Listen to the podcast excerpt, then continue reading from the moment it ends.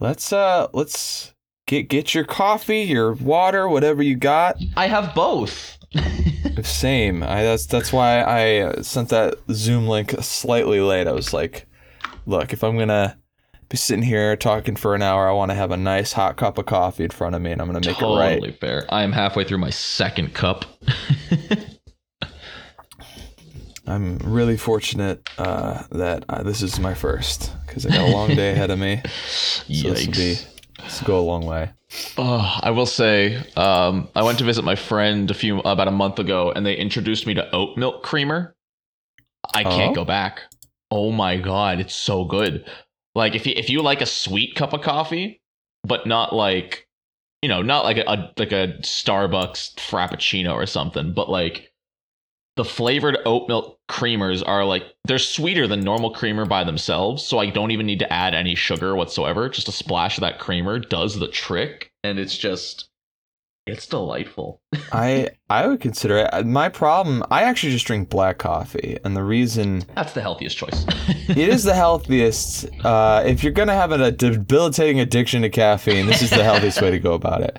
absolutely Um, the thing is, like, creamer always gave me an aftertaste, which I like Really? kind of just sticks in your mouth, and I constantly then I'm like, I'm like doing that a lot because there's like that because that like fatty you know milk is still there, but with like I imagine with oatmeal creamer or uh not Like oatmeal, almond milk oat- or something? Yeah, yeah, oat, oat milk, almond milk.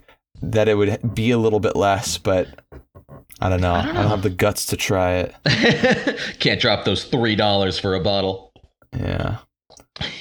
Besides, I kind of just now I, I've I've gotten myself to a point where I prefer the bitter taste. I've tried. like- I want to, and then like once every year or two, I'll go for like a week stint on just black coffee. But then I'll be like, I can have a little creamer, and I'll put like a little bit in, and then and I wean myself back to normal creamer habits.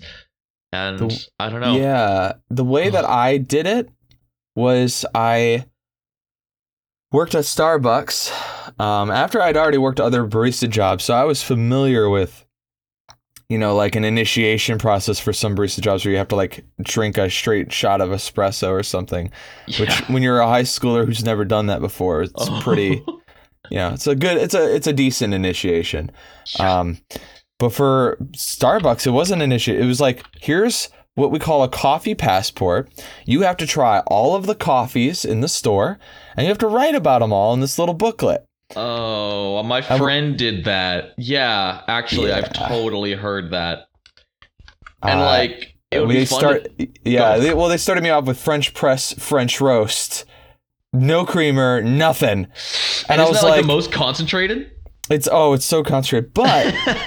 But she's like, look, no, no, hold on. Uh, my, my supervisor, she's like, try this. And gave me a hot cheese Danish. And holy shit, I never went back to cream and sugar and coffee because when you pair it with something like that, it's like the perfect thing to pair it with. Interesting.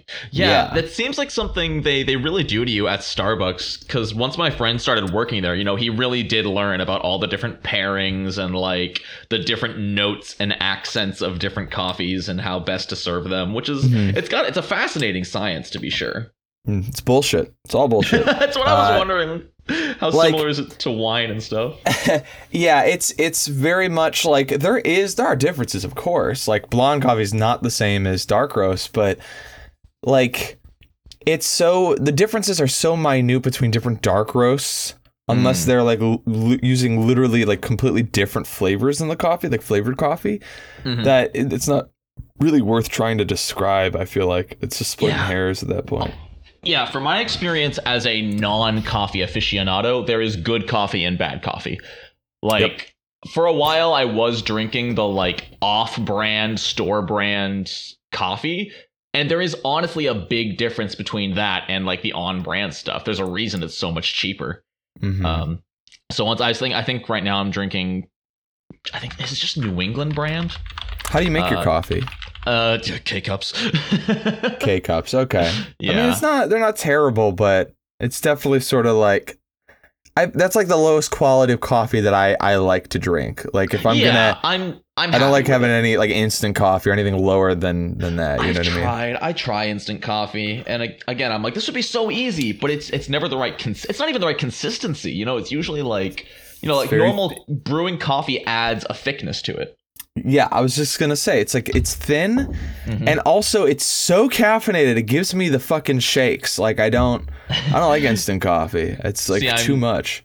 I'm so tolerant to caffeine at this point because I've bounced between coffee and energy drinks and everything for the last decade of my life. So like caffeine gets me alive. I no longer shake from it or anything. Yeah, I, I've had to wean myself down uh, because I'm also I have ADHD and I take Adderall. Oh, how does that interact? Well, you know, when you take one stimulant, you mix it with another stimulant, you become very stimulated. Uh, you're a very stimulated uh, fellow. So I got sort of used to when I started taking Adderall and I was still drinking regular caffeinated coffee. I was like fucking lightning. I could I could make so much stuff. I would be so productive for like two days straight. Mhm. And then, you know, you get diminishing returns and I would just feel anxious and not be able to get things done. Hmm. And then if I stopped taking the Adderall, I'd go and I still this still happens. It's like a like a, a day period of withdrawal where I'm just extremely low mood, low uh pr- productivity like dopamine is like in the dumps so i just can't Yeah. bring myself to do anything um Interesting. That's actually exactly how I feel on days where. Uh, so I take uh, Prozac, just like a tiny, tiny little antidepressant, like five milligrams a day. Um, but yeah, if I skip that and I skip my coffee, I don't feel the effects until like mid to late afternoon. But the Mhm. following day, oh my god, yeah, I'm a lump in my bed with no motivation, and I just sit there feeling sorry for myself. yeah Yeah. yeah that's i've been feeling that way a lot lately actually Yeah. i lied a bit you said how are you doing i was like good but actually not really mood, fucking public social mannerisms. Yeah, I'm Yeah. fine, dude. You know, yeah it's been it's been kind of i mean gen con was amazing i loved was a gen con Fucking blast. Uh, and then I came back and like my room has been basically a mess ever since, and I just Mhm. haven't cleaned it up. Um, and I think that's kind of fed into it a little bit, but also just like, by the way, none of this is making the fucking episode. We're just ch- oh, we're not going to start with with coffee and depression. That's not the title of this episode. Coffee, and depression, would be a great title, actually. Uh, the thing is, I've been ch- I've been thinking about changing my format up, uh, ch- Yeah. like changing the titles of the episodes. I think I'm going to start to. You know what? Fuck it. I'll do it with this one. Do We're gonna call this episode "Coffee and Depression." And I'm gonna cold open on this conversation. awesome. No context. No context, just just us talking, and then uh, cue music now.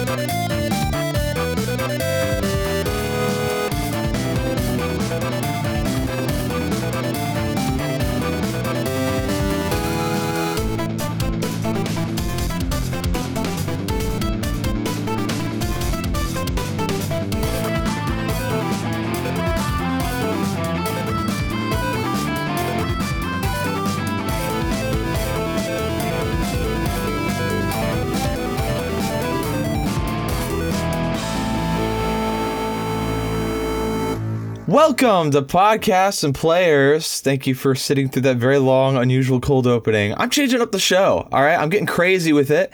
Uh, and with me today, you've already uh, heard him speak a little bit. This is a good friend Brogan from No Nat Ones. That's me. Hello. I'm waving my hand, and you cannot see a thing. Welcome. Uh, I, I this is a very short introduction. Usually, I do like the whole like you know, uh, Brogan does a channel about Pathfinder and uh, mostly second edition videos and blah blah blah. But a lot of people, I think, will already know who you are. But in case they don't, why don't you kind of give us the rundown? What do you what do you do on your channel? Uh, so I, as as Shane just said, I do cover Pathfinder Second Edition. Right now, I am in the middle of covering so much new content because Pathfinder in the last two months has gotten three completely new supplement books. So I'm trying to keep up and cover all of that.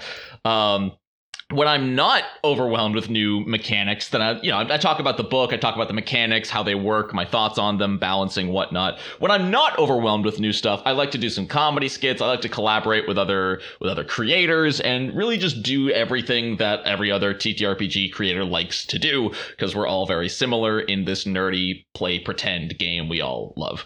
yep, and we're all anxious and depressed, as you now know. Uh, the curtain has been parted, and you see us for what we really are fucking lumps in our beds. Uh, it's true, except for when we manage to pull ourselves out and do stuff like this because it makes us feel better. I am I am swaddled right now in a blanket in my chair. Are you actually? computer. Kinda like well, it waist down, and then I put on like a little sweat, like a zip up sweatshirt. That's um, adorable. yeah, I'm very much. I, I, don't get heating in in my oh, room. Oh, you don't have uh, any heat. I think the the whole like house has heat, but this room, uh, like we don't have heat in our apartment. Really, it's more oh of like word. It's not central heating. Let's just put it that way. it's there is like a heater somewhere in the basement, and there are vents in like the living room, and that's Yikes. it. Wow. Yeah, we're we're kind of lucky. We're on the third floor of an apartment complex, so we haven't had to turn our heater on yet because everyone below us turns their heater on and then we get the rising heat from them for free. that is pretty nice. Kind of nice. Yeah, I uh it's I'm living out here in the boonies, so it's like right now, uh, you know, my if my internet gets cut, it's cuz it's like windy and raining uh, but it's like very cold very early in the year. And then it, God, I remember 2018's winter. It was so cold. It was like the negatives every day, and I had to walk mm-hmm. to work. I would walk outside, and my eyebrows would stiffen. Walking to work in winter? Yes. Oh my! God I don't own a car. That's awful. I remember 2018. I was working at a cafe, so I'd have to wake up at 5 a.m. and yep. just the walk to my car and from the car to my job you know, like across the parking lot was torture. I can't imagine how far did you have to walk? Uh good 11 minutes. Ugh. I would I would get extremely like layered up and I was working at a cafe at the time too. So like. I I would walk uh, into like the town area and uh thankfully I didn't I didn't have to get up that early because it was like a mom and pop shop okay. where there's like one guy who owned it and he would always open. So like he opened nice. every day. But um Anyway, I digress. There'll be a lot of digressing today. I feel. oh yeah, yeah. Uh, you know, a good conversation's good conversation. That's that's exactly. the long and short of it. But uh, let's let's talk a little bit about you. Uh, why did you? Why are you doing YouTube? Like, what the fuck, right? Like, what's up with that? so I was absolutely I was the perfect age when YouTube was really hitting its stride.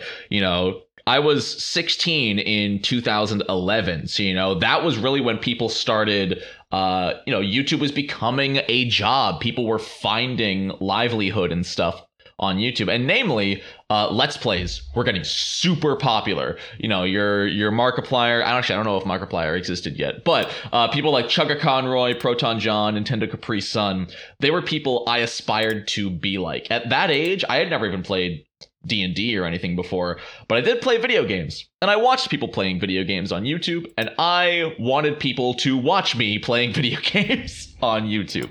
Uh, so there was a time when I was that awkward 16-year-old high schooler who had no idea what he was doing, making the cringiest let's plays on YouTube.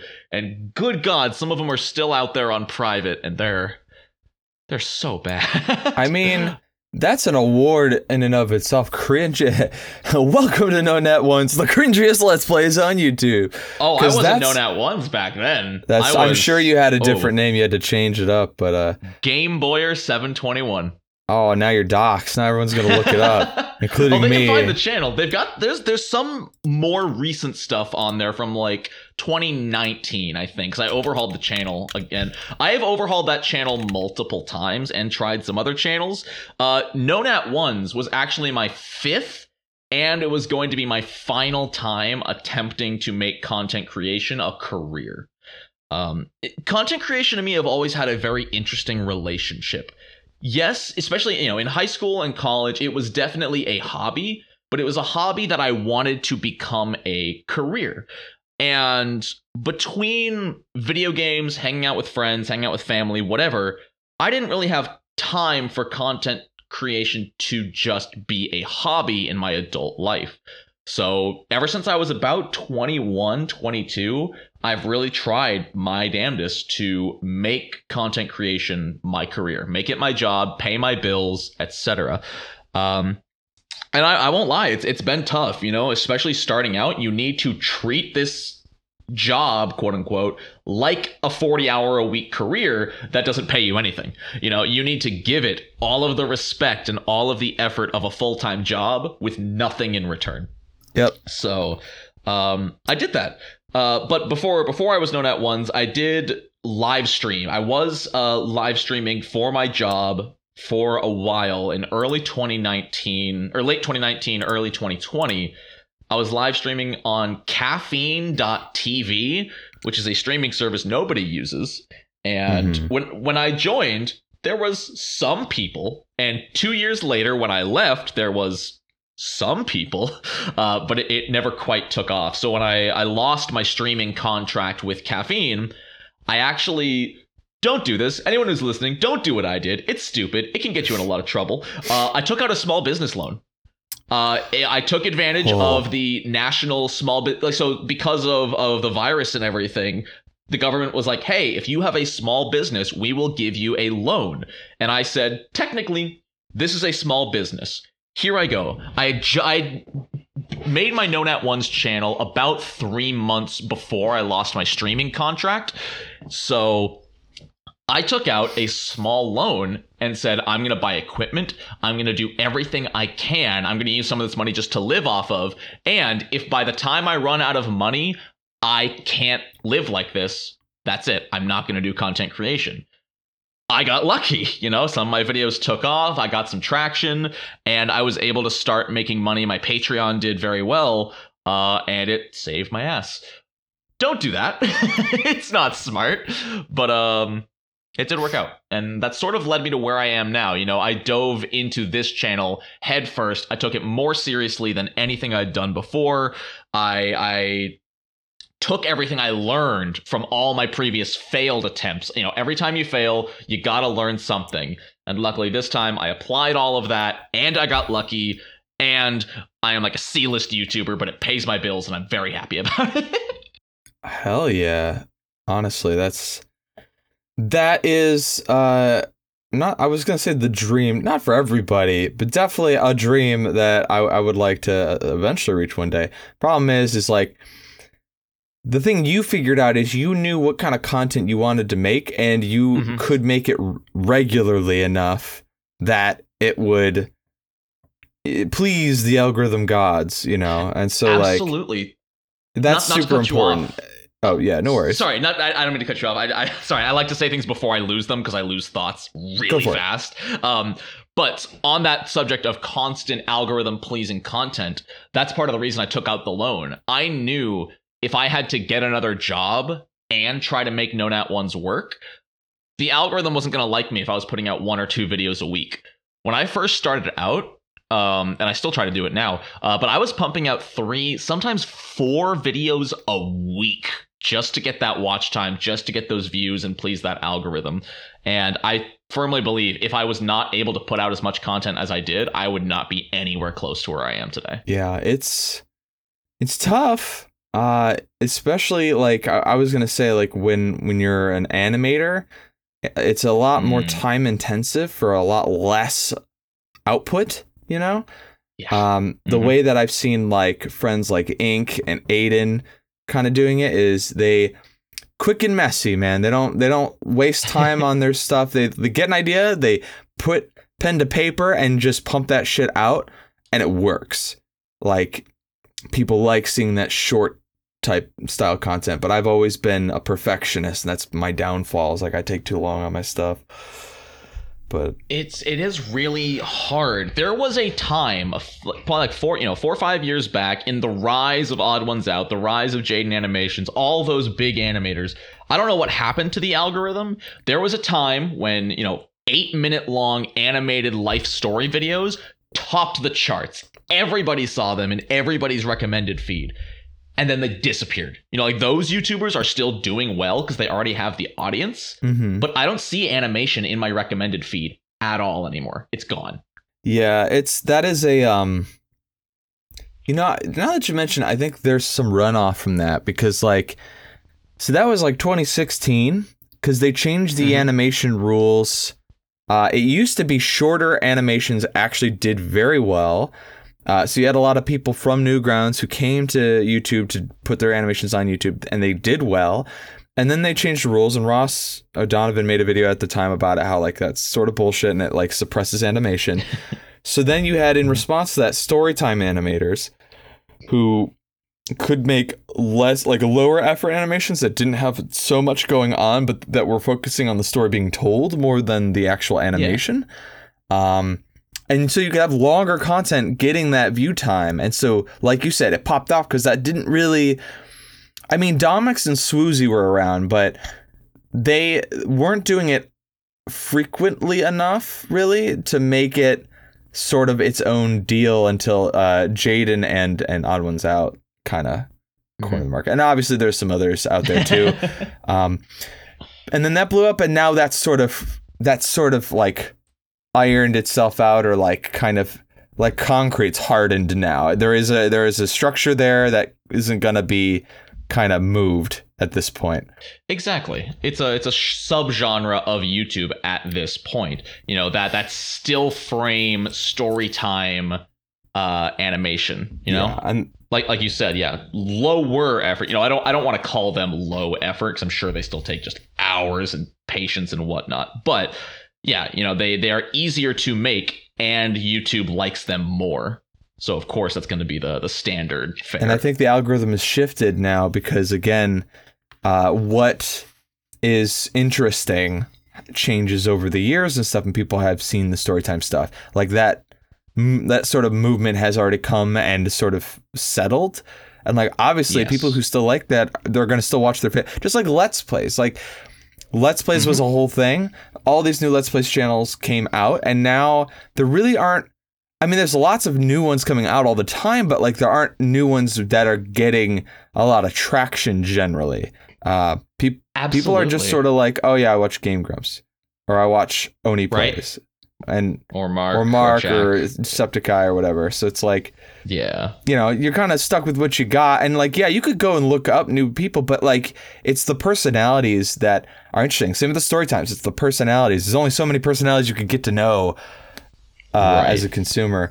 But um, with the D and D animation thing, I was gonna say there's some runoff there too because I think, uh, thankfully, I think that D and D is an evergreen thing, where like storytime mm-hmm. stuff can get sort of old when it's like a lot of the same type of story, I suppose. Like personally, I have no I interest in like uh, a lot of the storytime animations that talk about like here's a story that happened to me at school, and it's like I don't care.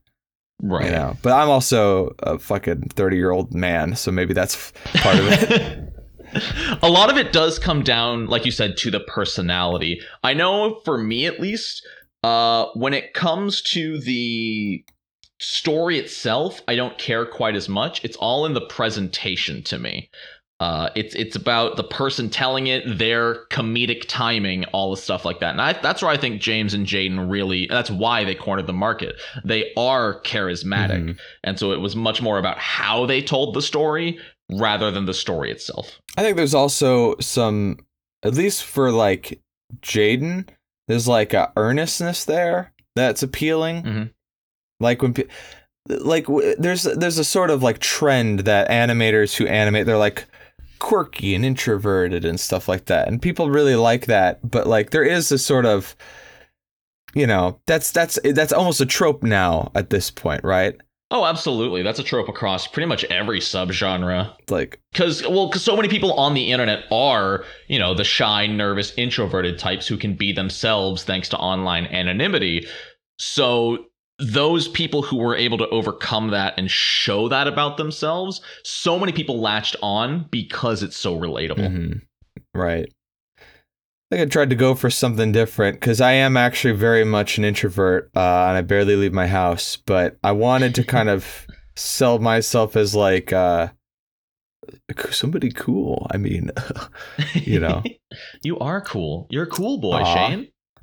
man, and you're definitely not a natural failure. So you got the right name there. No, there's no nat ones. Exactly. Um, I actually roll more nat ones than anybody I know, so it's kind of ironic. You know, someone told me I forgot who it was, but somebody said that that every time you uh you roll like a nat one in something that you get you hear you never uh, hear the end of it. I think it was was it Chuck? It was Probably Chuck, yeah, yeah. Love you, Chuck. Uh, anyway, we oh man digressed. I guess I'll just finish up by saying that like. Uh, I think luckily because of the content that we make, focusing on role playing games, role playing games are evergreen in that no two role playing games are the same. There are a lot of shared things. Absolutely. One of the reasons why I haven't done the type of content that like Ink and Aiden do is because they cover like very short, relatable jokes that like everybody sort of like, s- you know, can sort of like relate to on some level. But like I've also Mm-hmm. se- seen it done a lot of times, right? Like I'm I'm I played so many of of those types of things that it doesn't make me laugh a lot. And so I'm like, well, I'm not going to make anything that doesn't make me giggle like a fiend. You know, if I'm going to do like funny content. But then that means I become a perfectionist with humor too. So then I end up not making any funny content at all. And then I'm just not the funny guy like Aiden, who just has funny joke, haha, comes out, and then boom, everybody loves it because he doesn't limit Right? himself, you know? I that is an absolute mood for me. And and part of it comes I come across to my own self as an elitist because I'm like, "Oh, I could make this joke, but oh, it's it's too easy. You know, that joke is too easy. You know, too many people will get it or something like that." You know, and for some reason I don't want to make the easy joke. And I don't know why, but part of me is like, oh, I want to be that that that big, super clever innuendo, three layer deep wordplay joke. But that's not what people want. that's what like a very small percentage of people will enjoy. But people really do love just the haha, that's silly laugh. He got hit on the head with a coconut. Yeah, I mean, there's there's something to be said about it all, and I think, th- but I don't think there's anything wrong with not going for low hanging fruit. Like seeing something really easy and seeing that, knowing that this joke has been made a million times, and thinking, how else could I approach this? That's healthy. That is a healthy approach to humor. Like, what else could I do with this that could be funny? That's not the thing that is my knee jerk reaction. You know, Right.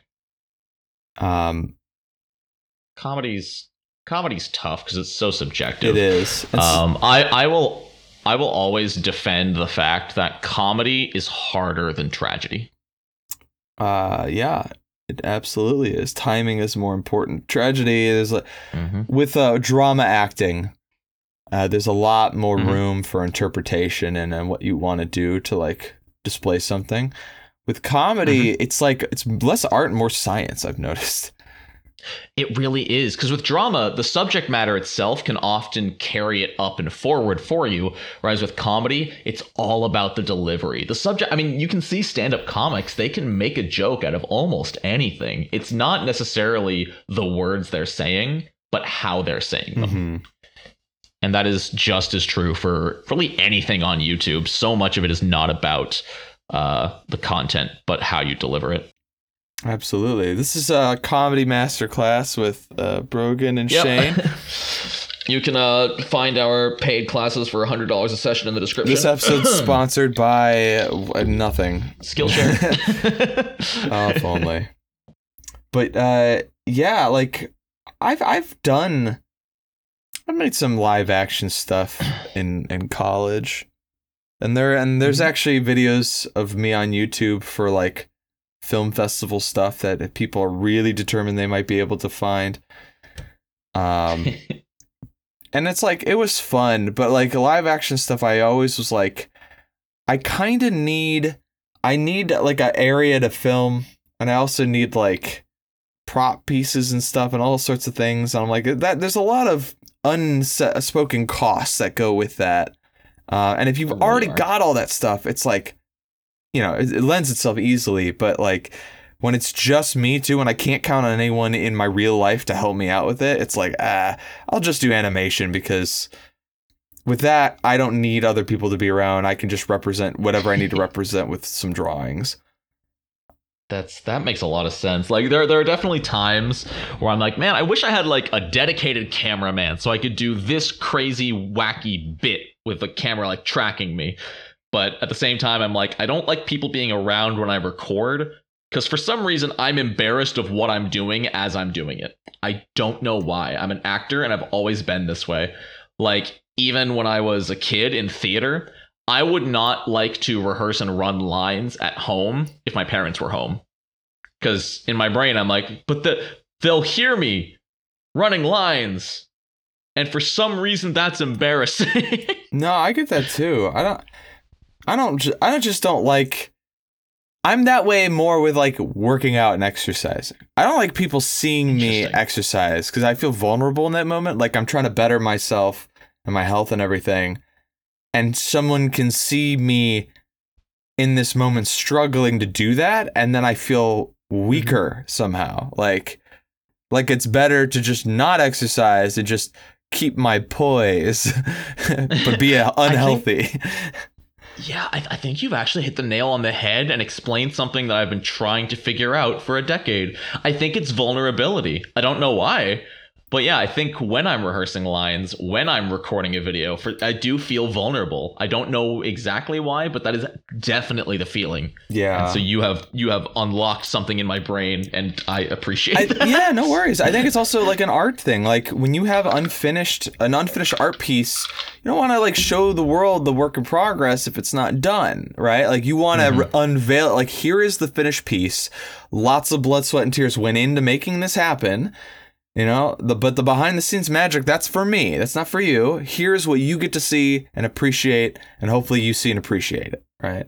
Exactly. Yeah, I absolutely feel that way. That's why uh, I've been looking into hiring an editor for my YouTube videos, and I actually have one who edits occasionally for me.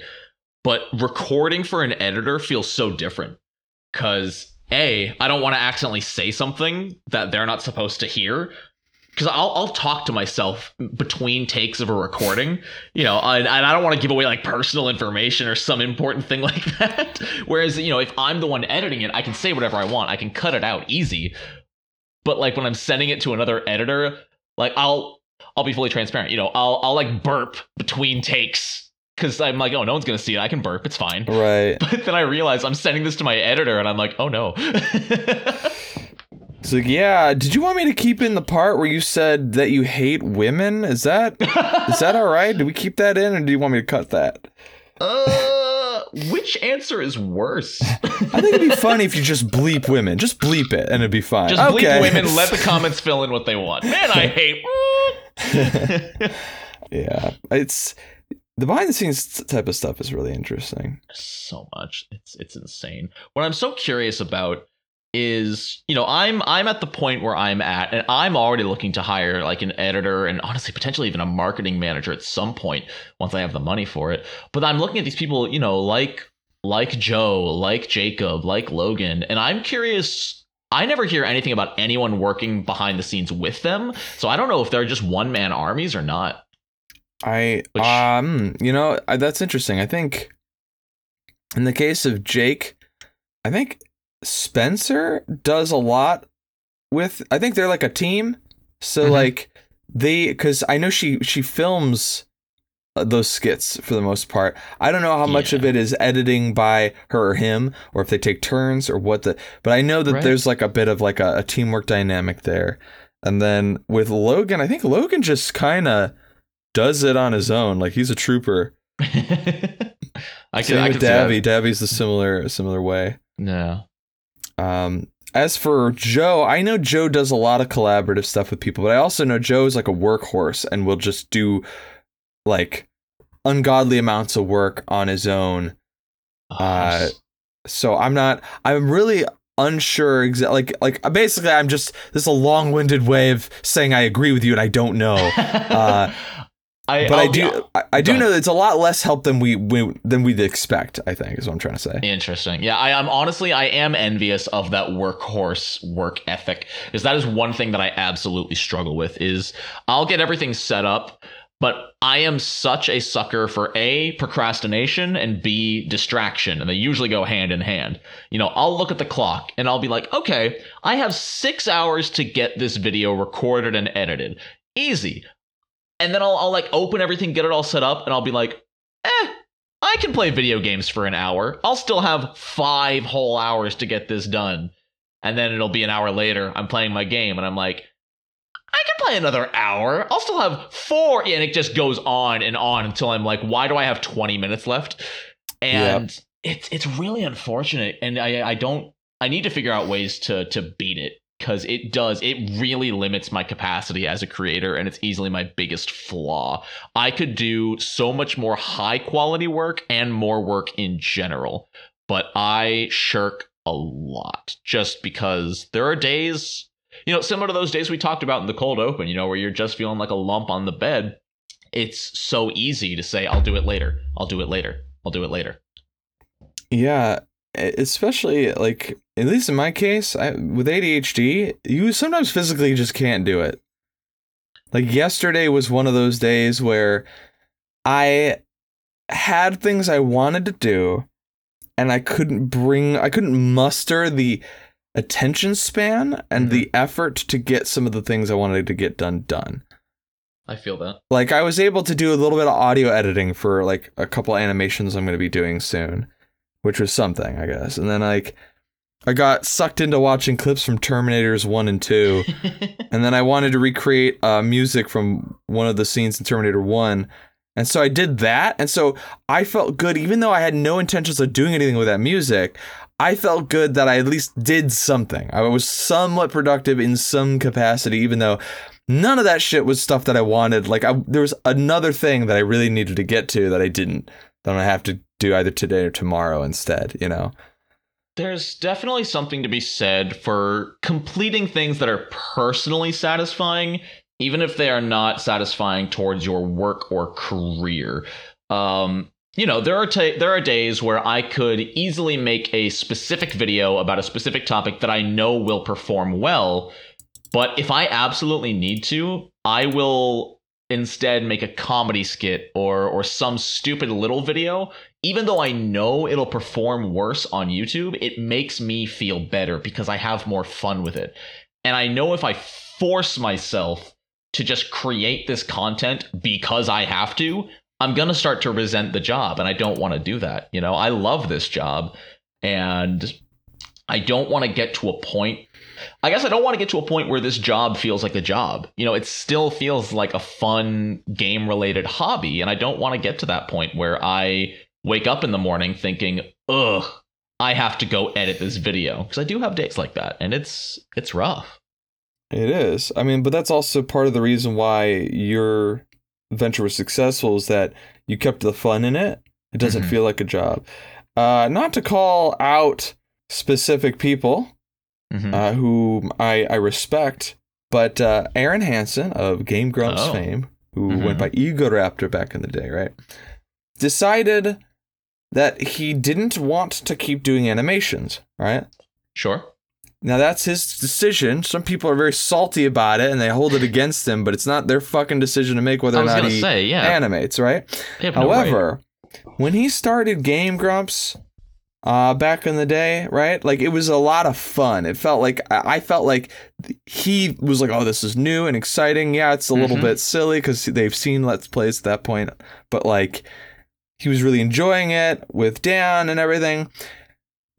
I st- I like unsubbed from the channel, and the reason I did was because it felt very corporate and it felt very samey. It felt like Nowadays, he, now he's just clocking in for a day on the job, and that this isn't really exciting or fun for him anymore, especially because he's managing all these other subsidiary things besides that show. That he's always like tired Mhm. and like it just wasn't interesting to me anymore because it's like, well, this guy's not having fun anymore, Exactly. and Danny's not really in control. He's just sort of on the couch. Exactly. So like, Dan is being Dan. He does Dan things. He pretends he Right. doesn't know how to play video games after doing nothing but watch and play video games for 10 years. Dan!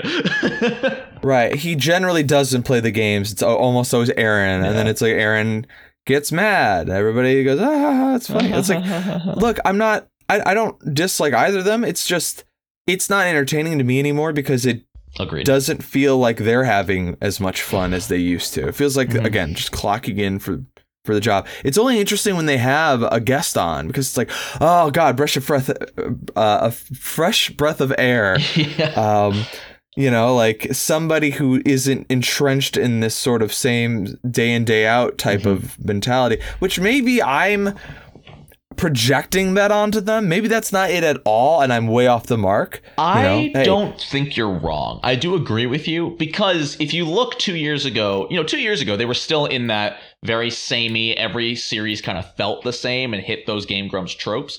But then they did the 10 minute power hour where you could tell they were loving it. They were enjoying it, doing things besides playing video games. And you could see they were excited and happy to do it. And their reactions were mostly real, except for like the staged bits. Whereas, yeah, you compare it to their modern playthroughs, and it's a very different energy. It is for sure, and like I've been getting a very similar feeling from uh, SuperMega. I don't know if you've you I know attention to them.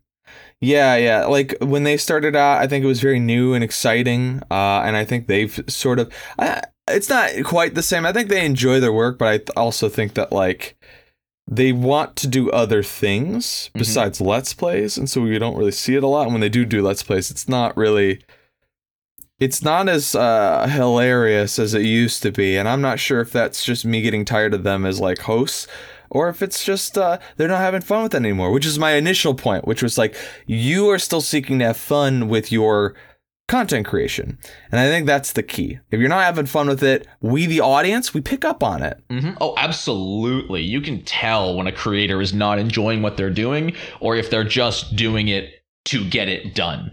You know, I'm sure there's a few videos on my own channel that come across that way because I know I made them like that. And it's it's scary because if that happens enough for a creator, you know, like you said, the fans will pick up on it. They will stop watching. That'll lead to a decline in metrics, which is just going to upset the creator who's already forcing themselves to do this and it's really a downward spiral and i've seen multiple creators you know shut down their channels because of it it's sad Yeah, it's one of the things I think uh, people are a lot more understanding nowadays because it's happened so many times. the The nature of doing content creation on a platform like YouTube means that you don't have a strict boss who's saying, "I need pictures of Spider-Man by tomorrow." like you might have your own schedule that you're upkeeping and hey if you're as big as game grumps maybe you actually own a business where you have a uh, upload schedule. But those will change. They're subject to change based on the condition of the people doing the work. Right. And if they are like finding it hard to come up with fresh new ideas or things that they're passionate about it is very understand uh, understandable and within the rights to like say we're gonna go on hiatus or we're gonna change this schedule up because it ain't working for us right now Mhm. like for example uh it's just in our community uh whistle while you work she kind of got big doing like speed paints and she talked over the speed paints uh doing these like uh d&d stories that she'd Mhm. Kind of been through. Uh, a lot of times they were like horror story type moments. But like she only has so many negative horror stories. Right? And she's kind of gone through them all so she kind of st- she stopped for a bit because she's like yeah i don't have any more like awful stories. Like i'm i'm out. Like i'm actually playing in some games that i really enjoy with people i really like. Like so i'm having a lot of fun now. Yeah no abs- it's it's that is the biggest downfall of building your brand around some kind of negative experience. And i'm not i'm not like trying to throw shade or anything like that. I respect anybody who even attempts content creation. It's hard. But if you center what you do around negative experiences one of two things is going to happen. One you're going to run out of negative experiences because even though we think about them more they are less common than good experiences. Or even worse in my opinion you are going to seek out and keep having negative experiences on purpose so you keep having something to talk about and you're going to make yourself miserable from doing so, you know?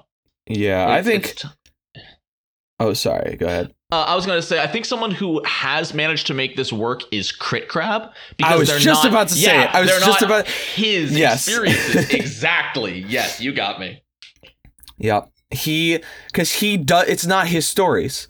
Mhm. It's Reddit stories, but he does put work in in that it's uh well it's somewhat animated and he reads them himself. It's not he he puts it into a bot and churns it out on some sort of like fucking formulaic thing. It's like he stops, he pauses the thing. He has his own like you know lingo for his channel and everything. Like he makes it his own. And uh, even says that there is work in just researching and finding good stories because sometimes people will make up shit. They'll like True. invent bullshit. So he has to sort of like find the ones that aren't made up that are genuine stories that have like a sort of uh you know corroboration to them of some kind or at the very least they're like consistent enough to be reasonably believable, right? Right. And they still need to make a good story. You know, I'm sure there's tons out there of, you know, worst GM ever. He didn't let me take an extra feat. The end.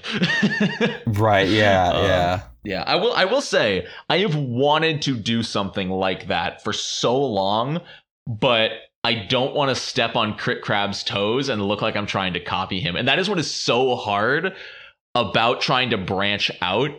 And and I've been told by multiple people you shouldn't think of it that way. Like you're not doing the same thing as someone. You're adding your own personal flair and whatnot. But it's really hard. You know, part of me wants to find a horror story and make a video telling it, make giving it that dramatic storytelling flair.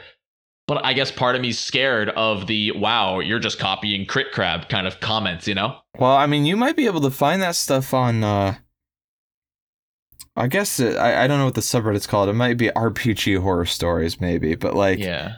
Uh, if there's a Pathfinder variant, like let's let's get to like talking about that for a bit because what Pathfinder? You That's do- like not. It's not part of my brand at all. yeah, you do Pathfinder specifically as opposed to uh, D and D five E because everyone and their grandma is doing five E stuff.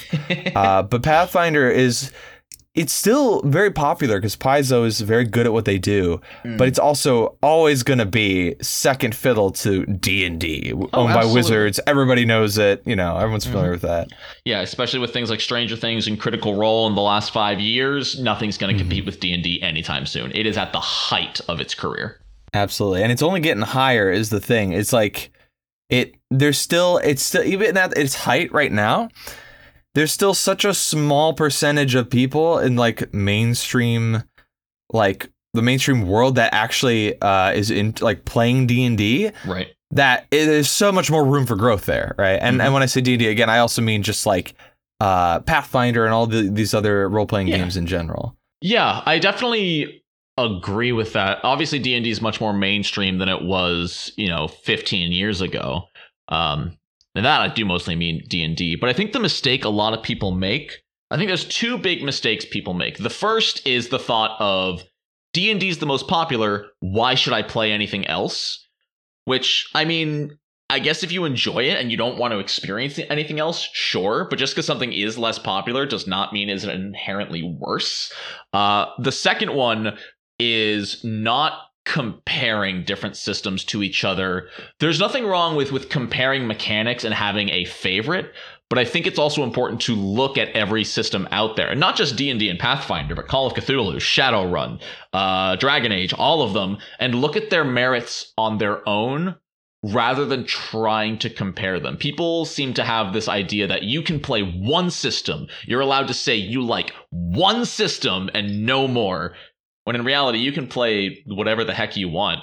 You know, right now, weekly, I'm playing a Pathfinder game, a 5e game, uh, two Pathfinder games, a 5e game, and a 3.5 game every week. I'm playing three systems a week, and I love all of them for different reasons.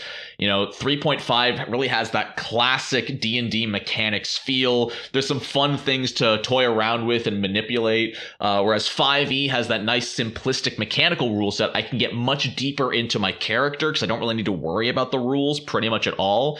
And then Pathfinder 2e has a really nice balance where I get to think about my character, think about my players, play around with all the different toys Paizo has invented, with all the different feats and items and monsters and everything they've done with it. And they all serve a different purpose. And I think it's been kind of toxic when people are like, this system is arbitrarily better, when that's not true. I am so glad to hear you say all this because it really is the truth. I started with Pathfinder Really? First Edition okay, cool. and uh, classic D and D. Like for people who don't know, Pathfinder First Edition and 3.5 are almost identical in many ways. There's just very there's a few differences uh, between the two systems, but like they're almost the same. Same base. And like, yeah, yeah, same same core mechanics and stuff. You can easily convert something from one to the other, and vice versa. But uh, with with Pathfinder and 3.5, it was the classic. This is a game, Yes. right? Like, this is we are dungeon crawling. We are uh, fighting things that that are deadly. People die every other session and then make new characters and come back with and so no one gets super duper attached to their characters unless they've been with them for a while, you know? Like the the backstory thing, it's like, yeah, we wrote backstories, but like we were very like ready for characters to be killed unceremoniously and then have to make a new character. You see, interestingly, I don't think that's system dependent. I think that's 100% table dependent. My 3.5 game has been incredibly, you know, there have been some dangerous situations, but honestly, my 3.5 game does more roleplay than combat. We maybe fight once every two months. Other than that, it's been entirely roleplay focused. You you might be right in that. I just I know that the system does lend itself to character death more.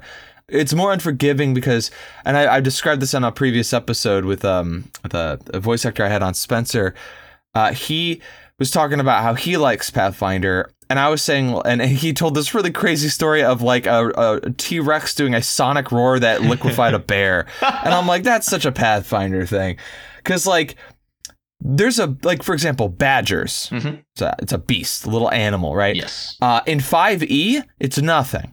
It's absolutely nothing and can be easily dispatched uh, even at level 1 it's not really going to be much of a danger to you uh, in pa- like pathfinder first and second edition badgers have like barbarian rage and deal a fuck ton of damage and you can easily be killed by badgers in that system. And like that's very common across the board where there are a lot of seemingly oh i can handle this type of situations that are very much not like that at all and they're extremely dangerous and they don't seem that way. Like i had a character that was like uh, water genasi or i guess she was an undine in that system and uh, she got um, torn apart by a crocodile uh, just absolutely fucking demolished. She was like a monk and had all this cool shit, and just none of that shit like could help her against this crocodile that killed her very quickly after I made her, and it was very disheartening, and I was upset. That's sad. Um, yeah, but it's like that system. Maybe you're right. Maybe it was my DM or whoever just ran it more unforgiving. it's very possible. When we, tr- but the same group though transferred over to 5e, and 5e almost nobody dies. And I think that's because the system is a lot more forgiving with like healing between rests. Yep. example- yeah, because 5e sets you to full health on a long rest, right? Exactly. Yeah. And uh, because of its simplicity, it's really easy to kind of figure out ways to just not get killed. Right. In fact, I played a I played a fighter. At one point, I was trying to get myself killed, and I couldn't. I was too invincible to be killed, and I was like hoping that my DM would send a deadly, like hyper deadly encounters. Like I think he at one point sent uh, an adult dragon at us, but he made it at half health, and I was like gripping my head, like, why didn't you just send it at full health, man? Just let me die. Let me die in a blaze of glory. Damn it. Oh man. No, I, I will say the older editions were definitely more lethal, especially if you played them rules as written. You know, anything can be homebrewed. Uh, in my so about five years ago now, we played. So it, it wasn't D and D First Edition. It also wasn't Advanced D and D. It was known as D and D Black Box. Are you uh, familiar with it at all? No, I've never heard of that. Uh, so when when first edition d&d was pretty much done two companies were actually given the rights to make them uh, one of them made a d&d and took off a lot more uh, the other one made what's called d&d basic which was like a box that you purchased and had everything in it you needed to play it was completely unaffiliated with uh, advanced d&d but it had a lot of the same things you know it still used THAC0 it still used all the original saves it was much more similar to first edition whereas ad&d changed a lot um, I, I, guess you can almost think of it as Pathfinder and Fourth Edition in differences, but hmm. you know we followed the rules to a T. Our level eight wizard, you know, wizards only got a D four hit die, and he had a negative one Constitution modifier. So when he leveled up, he typically only got one or two hit points per level. So they're level eight, and he has I think fourteen hit points at level eight, and he you know, we've been playing this campaign for six months, and he happens to get targeted by a spell that does 3d8 damage, and I happen to roll 24. So he took so much damage, he went past negative con modifier, which rules as written is instant death. Like, that doesn't happen in 5e. What, what what's the rules for 5e instant death? If you take more than double your max HP, you die? No, you got to you have to take an amount of damage from one source that exceeds your uh, max hit points after reaching 0 essentially. Okay. So like so if you're if you had say 14 hit points was your max and you were at 2, and then someone hit you for 16, that would be instant death. Gotcha. But that's, that's still so hard to do. You know, once you're level two or three and you've got 20 plus hit points, you know, nothing at that level is going to hit you for 30, 40 damage unless it's way higher level than you. Right. Or if you fall from a high height or something. Yeah, I've heard I've heard it as a common complaint, but yeah, past level like 3 or 4, death is not a concern in 5e, and I absolutely feel that unless you're fighting some crazy things. But what's also so funny is how imbalanced and easy it is to die at like level one in 5e. Have you ever heard the giant crab and commoner comparison? Uh, I have not, but I um I I sympathize that level one sucks. Yep. I'm not a fan of level one in almost any edition unless it's going to be this grand epic campaign. That's fair. Um, and 5e, it's like it's so simplistic the the system. It's like level one is torture to play. I, I absolutely hate it and i yep. refuse to do it from this point forward. The uh b- before i lose it the uh the comparison uh the giant crab is a level one eighth challenge rating um mm-hmm. and a a normal humanoid commoner has four hit points. The giant crab if it lands a hit deals 1d6 plus 1 that is an average of 4 damage so if a single giant crab lands a hit on a commoner, they are probably dead in one hit. I always thought the four hit points thing was kind of stupid. That's I have so some uh, I have some civilians in a game that I'm uh, DMing or waiting to DM. We've been on a hiatus because our schedules aren't uh, agreeing at the moment, but mm-hmm. the I have civilians, civilian NP- NPCs that are like, you know, important to the story in some way or, uh, or form, but like no way in hell am I giving them four hit points. Like that's stupid. I, I gave. I think the lowest is nine hit points and the highest is like eighteen. Yeah. Uh, I like what Pathfinder does, where it basically says any if the GM has full discretion whether zero hit points on any creature is death or death saving throws. And that makes mm-hmm. more sense. You know, if an NPC, if they have low health, at least they can still make death saves to keep them around. And then, you know, if they fail their death saves and get myrtleized, then sure, maybe they just weren't meant to survive.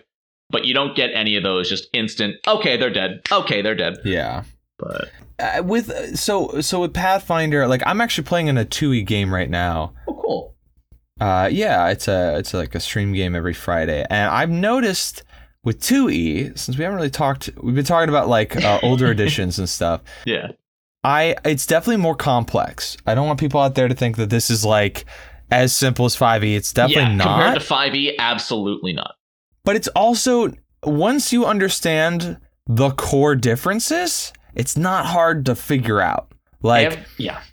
The the most complicated thing for me was building a character because mm-hmm. I was having trouble figuring out numbers like how to like how you determine ability scores starting out and like all this other stuff because it's in the book i have the uh the core rule book it is not It clearly described character creation. It is I- extremely convoluted, and they Yep. could have easily streamlined the explanation without changing any rules, and they didn't. And that, yeah, So for some reason, the skeleton of like the step by step how to make a character is in the middle of the create a character chapter. Not at the beginning, not at the end. It is in the middle. So unless you are flipping page to page and looking for it, you're not going to find it. The core rulebook is terrible and will have you flipping back and forth and back and forth trying to find things. Yep. Archives of Nethys is your friend. Yep, yep. Archives of Nethys. It's like the there for first edition Pathfinder. The the PFSRD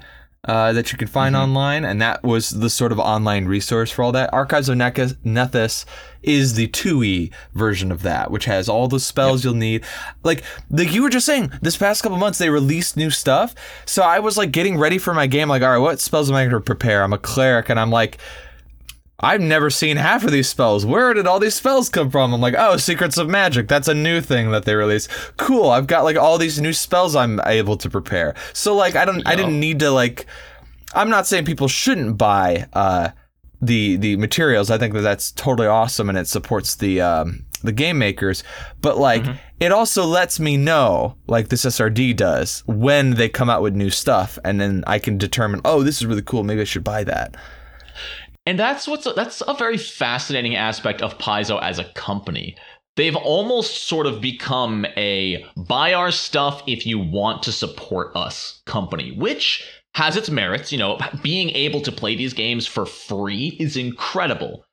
But as a company, that's also really dangerous. You know, they're going to lose out on a lot of potential sales because a lot of people are going to say, it's all online for free. Why would I buy a book? Yeah, I, I still I like that business practice though, just because it's D and D Beyond came out right, and mm-hmm. I understand why like it was sort of like necessary to have it in this digital age we live in, but I have I own the books. I bought the books. I have their ISBNs or whatever, like their little codes in the back.